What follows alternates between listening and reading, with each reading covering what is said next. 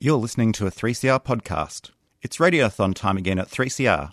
This year marks 40 years of radical radio at 3CR, and we're asking you to keep us on air for another 40 years by donating your money to 3CR's Radical Radiothon, June 6 to 19.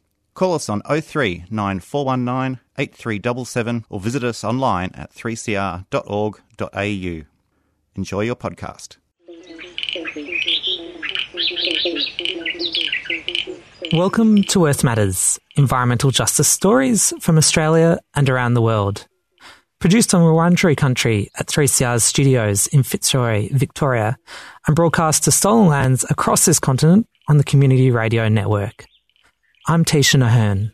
These are minerals that a company didn't make, being extracted on land that the company doesn't own, often without the consent of the traditional owners of that country and the company digs them, rips them, ships them, and leaves. And we need to change that model. We need to challenge that model, and we need to change that model because our commonwealth in the mineral resource endowment in this country sometimes shouldn't be accessed, but when it is accessed, it should be commonwealth and it shouldn't be private wealth and public cost. It's a year since Energy Resources of Australia, the operator of the Ranger uranium mine in Kakadu, announced they are abandoning their proposed expansion, dubbed Ranger 3 Deeps. Focus is increasingly moving to rehabilitation, but what that looks like is still unknown.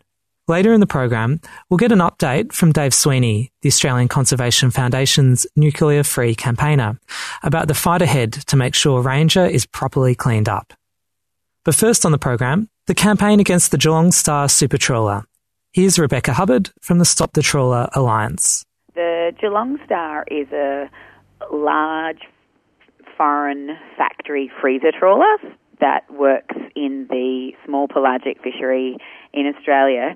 It uh, is jointly owned by a Dutch company and an Australian company called Seafish. And the Dutch company actually has a massive fleet of these super trawlers, which are basically big factory ships uh, that can stay at sea for many, many weeks. And what that means is that they kind of really industrial scale fishing. And the Geelong Star was introduced into Australia last year around Easter, and uh, by by this joint this joint operation to fish in Australia's small pelagic fishery, which um, is really mackerel and red bait, which are kind of the bait fish and um, one step up from, from the foundations of the food chain, really. They're really important food for bigger predators like seals and tuna, marlin, dolphins, uh, and seabirds. So they're a real important uh, prey or bait fish for many other species in the oceans. And uh, the, the Geelong Star really is here to target that fishery specifically. And um, it's a, a high volume, low value fishery. So they take thousands and thousands of tons and they're valued at about a dollar a kilo. The difference between super trawlers, like these big factory trawlers like the Geelong Star, and a normal what we would class as a kind of your average trawler that we've seen in Australia for a, for a very long time is that they have a factory and a freezer on board.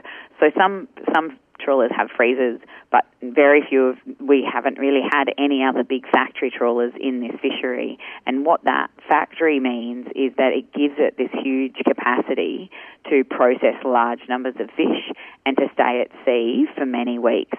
So really in this case, it's the size and capacity of that vessel to be able to take large amounts of fish in short periods of time, or indeed stay at sea for longer periods of time. And it just means it can have a big impact in relatively restricted areas. It doesn't have to come back to shore to offload, so it can stay in one area and just keep fishing um, quite intensively.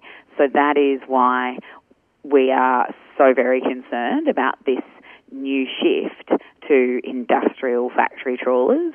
Um, we haven't had these factory trawlers in uh, near Australian uh, waters in the small pelagic fishery before, or at least not since I think they tried it once back in the 80s, and that and that was it. It's um, an enormous kind of factory on the water, and that ability and to stay at sea also means that, as you said, it can also it also has a much bigger impact and threat to the protected species that uh, feed on, on these bait fish. So seals and dolphins and seabirds um, and sharks, they there's an increased chance of, of catching those, as we've seen with the Geelong Star catching a whale shark even uh, in its nets a few months back. And the whale shark that was caught by the Geelong Star uh, earlier this year was only the latest in a series of incidents of species being caught, uh, such as seals and dolphins, which has led to the Geelong Star being banned for short periods of time, but yet it's still fishing. Can you tell us about that? Yeah, that's right. I mean, one of the biggest concerns that we had before the Geelong Star came to Australia was that there is no proven uh, way to stop these protected species getting um, caught and often killed by these massive trawlers. So we knew that it was going to pose a much bigger threat than the existing trawlers, and we didn't have a surefire way of stopping that from happening. And of course, when it, the Geelong Star came, it um, did kill a, about nine dolphins very quickly, um, and it was banned for six months from the south coast of New South Wales. Um, it was also banned from night fishing because uh, at night you can't see dolphins specifically um, feeding because dolphins are quite vulnerable to these uh, getting caught in these nets. And if you can't see them, you can't avoid them. So basically, they uh, stopped night fishing uh, but unfortunately, um, we also obviously saw the death of uh, uh, many seals as well, and also a number of albatross. Uh, so it's been stopped for short periods, but unfortunately, the industry or the, this uh, one company, Seafish, basically cries poor and says it can't catch enough fish if it doesn't fish at night, and so that night fishing ban was lifted.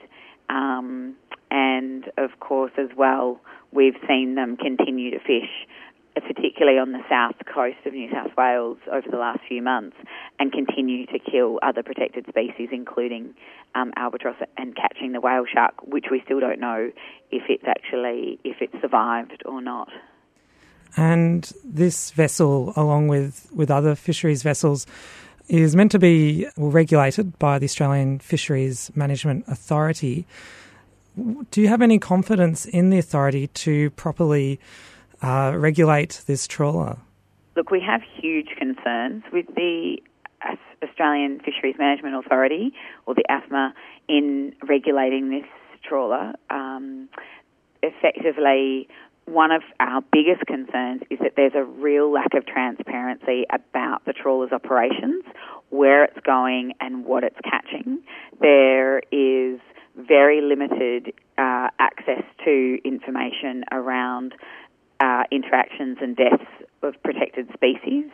And we've seen AFMA go to extraordinary lengths to allow this vessel to fish for what is a very um, marginally profitable commercial fishery, uh, even though there has been an enormous amount of public backlash and concern from other key stakeholders in the fishery. So, you know, the, the, the public is actually the owner of our fisheries. We, the Australian people, own that natural resource, and AFMA is responsible for effectively managing and, and leasing that resource out uh, in a sustainable manner to to the industry and regulating that that that use and management. And what we're very concerned about is that many other stakeholders in the community, massive opposition across the uh, Australian uh, public, including uh, from conservation organisations, uh, tourism businesses, and recreational fishers, fishers um, that we've got big concerns around the vulnerability of the fishery to being overfished and big concerns around impacts on other economies and other social values from this, these factory trawlers, and those concerns have been pretty much ignored. Uh, and so we we we have declining faith in AFMA, and that's very concerning because we feel like uh, the way that AFMA is managing this fishery and approving the ongoing operation of super trawlers in the fishery is really actually also starting to damage Australia's uh, reputation on improving sustainable management of our fisheries. We're in the midst of a federal election campaign, and that opens up a unique opportunity for campaigns such as the Stop the Trawler Alliance to uh, bring some pressure to bear on on politicians. Is that something that you're taking advantage of in this election campaign? Well, look, we're absolutely taking advantage of the opportunity that elections elections pose to get the major parties to really um, consider their policy on this issue more uh, deeply.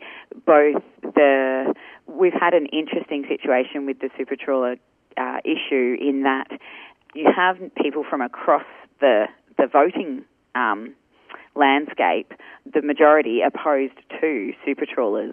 So um, what we've got here is a significant number of constituents in communities where both Labor and Liberal are trying really hard to get their vote, and they don't want super trawlers. And so this is a it is a great opportunity to apply extra pressure to get those policy positions toughened up. Um, thus far, we've really seen the Greens, some independents like Andrew Wilkie in Tasmania, and some uh, recreational fishing parties taking a strong line that really reflects the community's concerns on this issue. But unfortunately, Labor and Liberal are both uh, really falling short in terms of addressing the big issues on super trawlers and, uh, you know, they, they're both acknowledging that this is a big issue and they're both kind of competing for attention or support um, on it, but neither have yet gone far enough. So the Labor Party has said that they that they can't imagine supporting super trawlers coming into Australia and that they want more scientific assessments. Uh, we obviously don't think that's quite strong enough because we've already had scientific, independent scientific assessments about the impacts of factory trawlers, and they have said they are large impacts, they are um, unmeasurable, and in many cases unmanageable. Uh, and we've also obviously seen that the that the impacts in terms of recreational fishing and, and conservation values um, are still outstanding. So, so Labor's position, although they voted to keep the night fishing ban in place, um, and they did put in place the original ban on the Margiris, their position is, is not yet uh, strong enough. And the Liberal Party, of course, is, is it, it really is ignoring recreational fishers and coastal communities, uh, particularly on the eastern seaboard, because it's basically saying, "Oh, we put in we put in place a ban on super trawlers over 130 metres long." Now that's really just like a handful of the biggest monster trawlers in the world, but you know leaves the net wide open for Geelong Star equivalents to be um, pillaging up and down the coast. Rebecca Hubbard, Marine Coordinator at Environment Tasmania and Coordinator of the Stop the Trawler Alliance. You can add your voice to the campaign by going to stopthetrawler.net. You're listening to Earth Matters, Community Radio's national environmental justice program. In June 2015, Energy Resources of Australia, the operator of the Ranger uranium mine that sits on the lands of the Mirarr people in Kakadu, announced it was shelving a planned expansion. Dubbed Ranger 3 Deeps, the new mine would have been a significant expansion of operations at the accident prone site, which has seen significant breaches and leaks of radioactive contaminants over the years. The company's mining lease expires in January 2021, so the announcement was seen by many as indicating the end of uranium mining in Kakadu. Dave Sweeney is the nuclear free campaigner with the Australian Conservation Foundation, and he's been watching the developments at Ranger closely. I asked him what the current state of play is a year on from ERA's announcement. Around 12 months ago, Energy Resources of Australia and most importantly their parent company, 68% owned by Rio Tinto, announced that uh, they did not support um, further development of the Ranger 3 Deeps proposal, which was a proposal to chase one lens of uranium deep underground at the existing Ranger site. So to move from an open cut mining process, which has been traditionally, into an underground uh, operation for the last few years of its life. That was a process that was, as you say, strongly opposed by um, environment groups, and there were deep concerns raised by traditional owners about the project as well. And uh, and to see it uh, uh, put aside was very welcome. And then a year later, you get like almost like the annual checkup with these companies in the form of their annual general meeting, and there were very very different positions that were taken by the two companies in um, in recent uh, in in their recent round of AGMs. Um, Energy Resources of Australia had their annual meeting in early May in Darwin, and they were uh, very bullish. Actually, they were talking up Ranger Three Deeps. They were talking up a lease extension to allow further work at the Ranger mine. They were talking up extended mineral processing at Ranger, and they were very much putting forward the view that Rio Tinto could change its mind in relation to um, Ranger and, and were putting forward the view that Rio uh, might be more sympathetic to extended mining and milling at Ranger.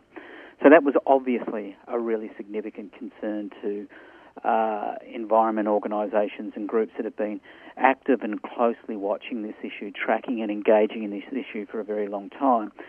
So we were at that AGM, and the next day we were at the Rio AGM. So the ERA one was in Darwin, the Rio Tinto one was a day later in Brisbane, and Rio Tinto were very different.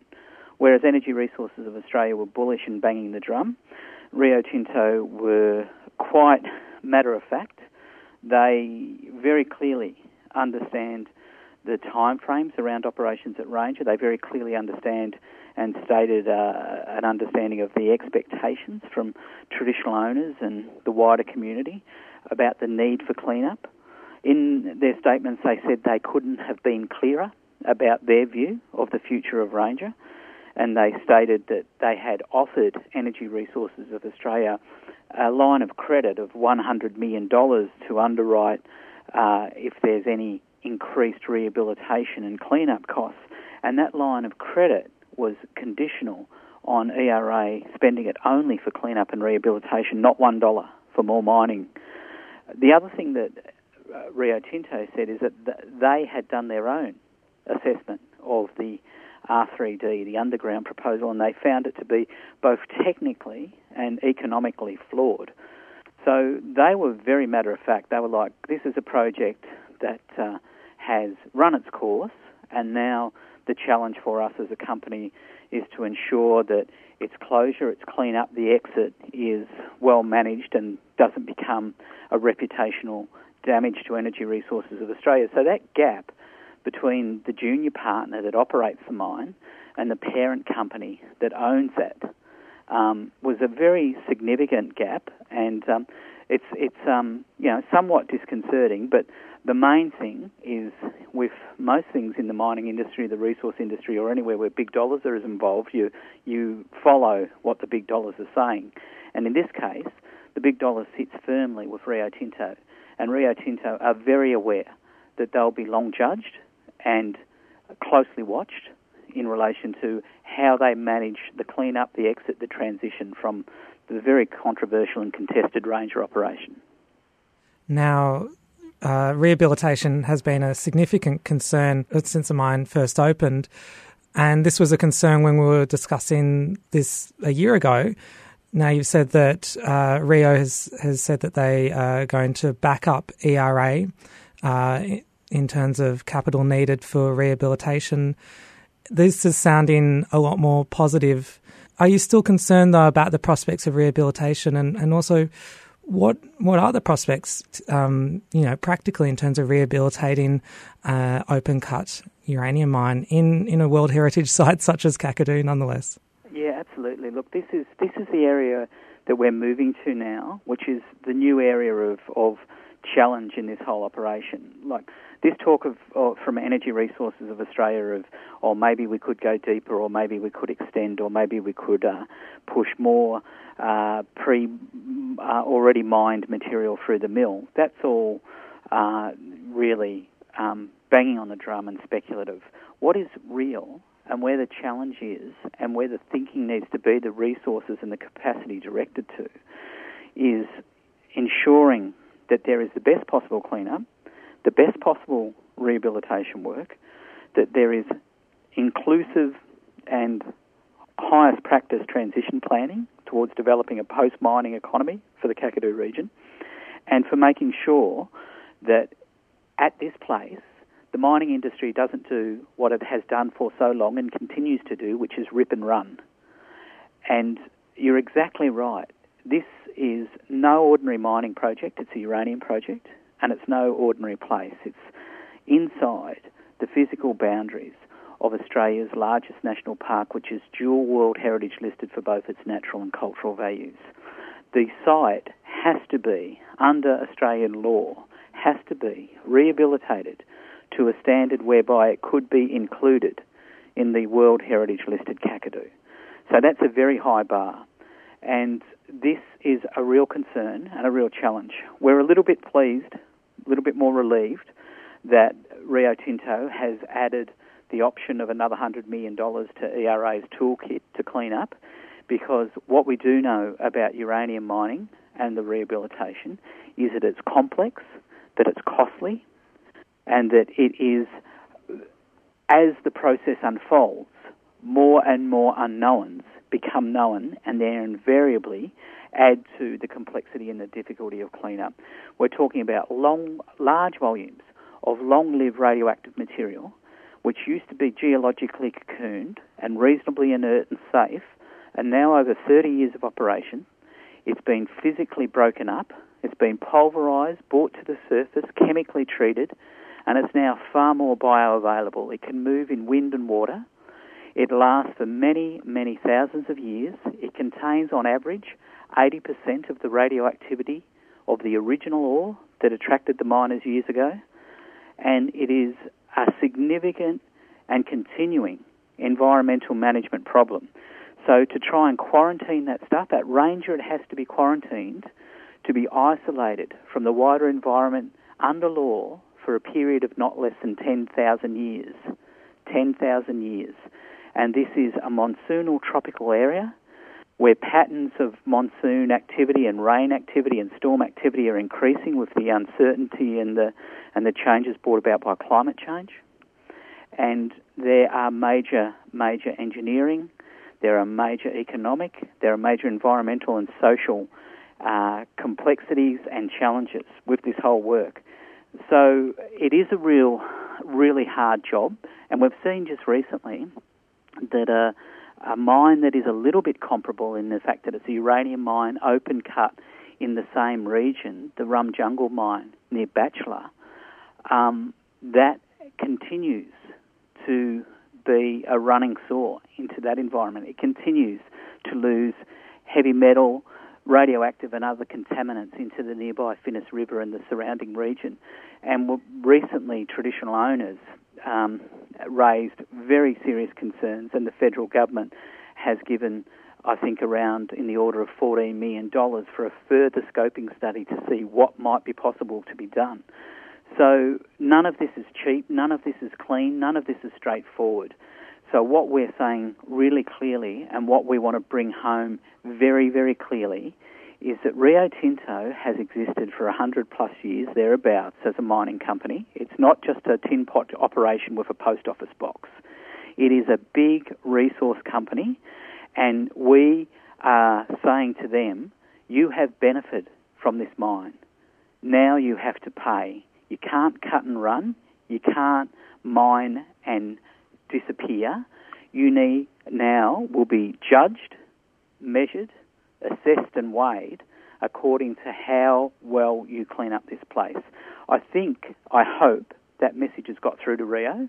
I think that they understand that their reputation and things that flow from that, including subsequent land access, their their sense of ability to negotiate land access and, and resource access agreements and the like is flapping in the breeze and will be measured and judged according to what they do in Kakadu. So we want to get the talk away from speculative nonsense about a second wave of operations at Ranger and get it into where it really needs to be focused, sharp, hard on meeting in the best possible way some of the worst possible threats and addressing in the most effective ways some of these really challenging and long lasting dangers, chemical dangers, radiological dangers, other threats that could significantly now and into the future impact on the quality of life and the quality of the environment in this really unique area. Can we look back at um, the campaign against uh, uranium mining in in Kakadu and and you know look back at some lessons for the movement um, you know over the over the decades of, of this campaign? Absolutely, I think that, that absolutely we can. Like if you, if you don't review and reflect, um, you don't learn, um, and you've got to look at you know what worked, what didn't, and and try and tease out why. Having said that, the game is still in play. There is still a mining operation. It's not mining anymore, but it's still milling ore, and we want to see that closed and that that operation move into effective and uh, comprehensive cleanup. But there already you can look at some some lessons of that. One is tenacity. Like one is to to none none of this happens quickly, easily, or overnight. There is a need to be consistent, to build relationships, to honour those relationships, and to and to be a reliable partner, both to your environmental uh, allies and, and partner organisations, but particularly to traditional owners. Another is that sense of, um, I think, a, real uh, key to the success of moving this industry out of Kakadu, and we're close to doing that. And it will be a major success because the Jabiluka deposit has never been mined and will never be mined, and that's because of Aboriginal and wider community resistance. The Koongarra deposit has never been mined and will never be mined and is now permanently protected inside Kakadu formally, and that is because of the traditional owner's tenacity, some who supported him, and his tenacity and generosity to forego billions or at least multi millions in personal money for the wider good of protecting that country and ensuring its long term integrity. We have shown that you not only can make a stand, you can make a massive difference.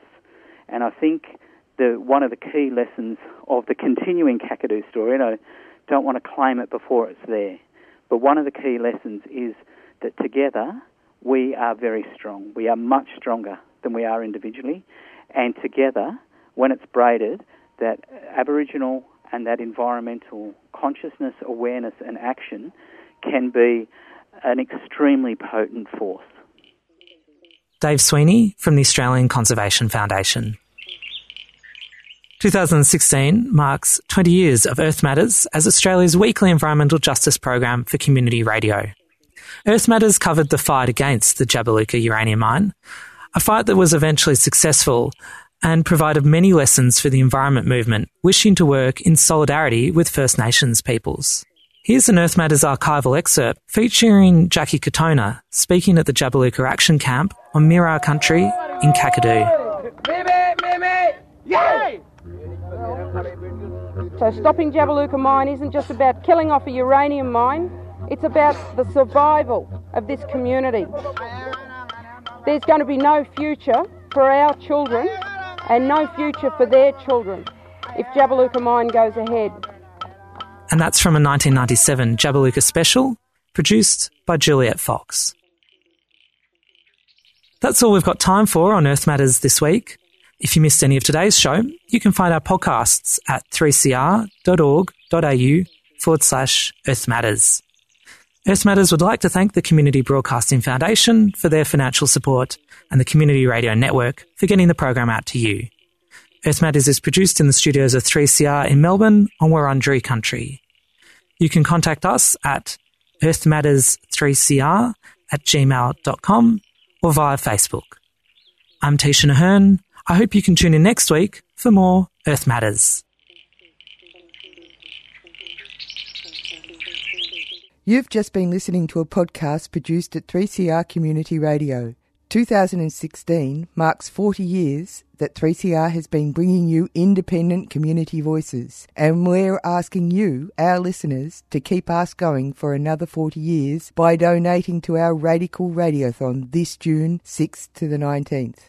This year, we need to make $220,000. So any amount you can afford makes a big difference. Call us on 03 9419 8377 or donate online at 3cr.org.au. Thanks for supporting community radio.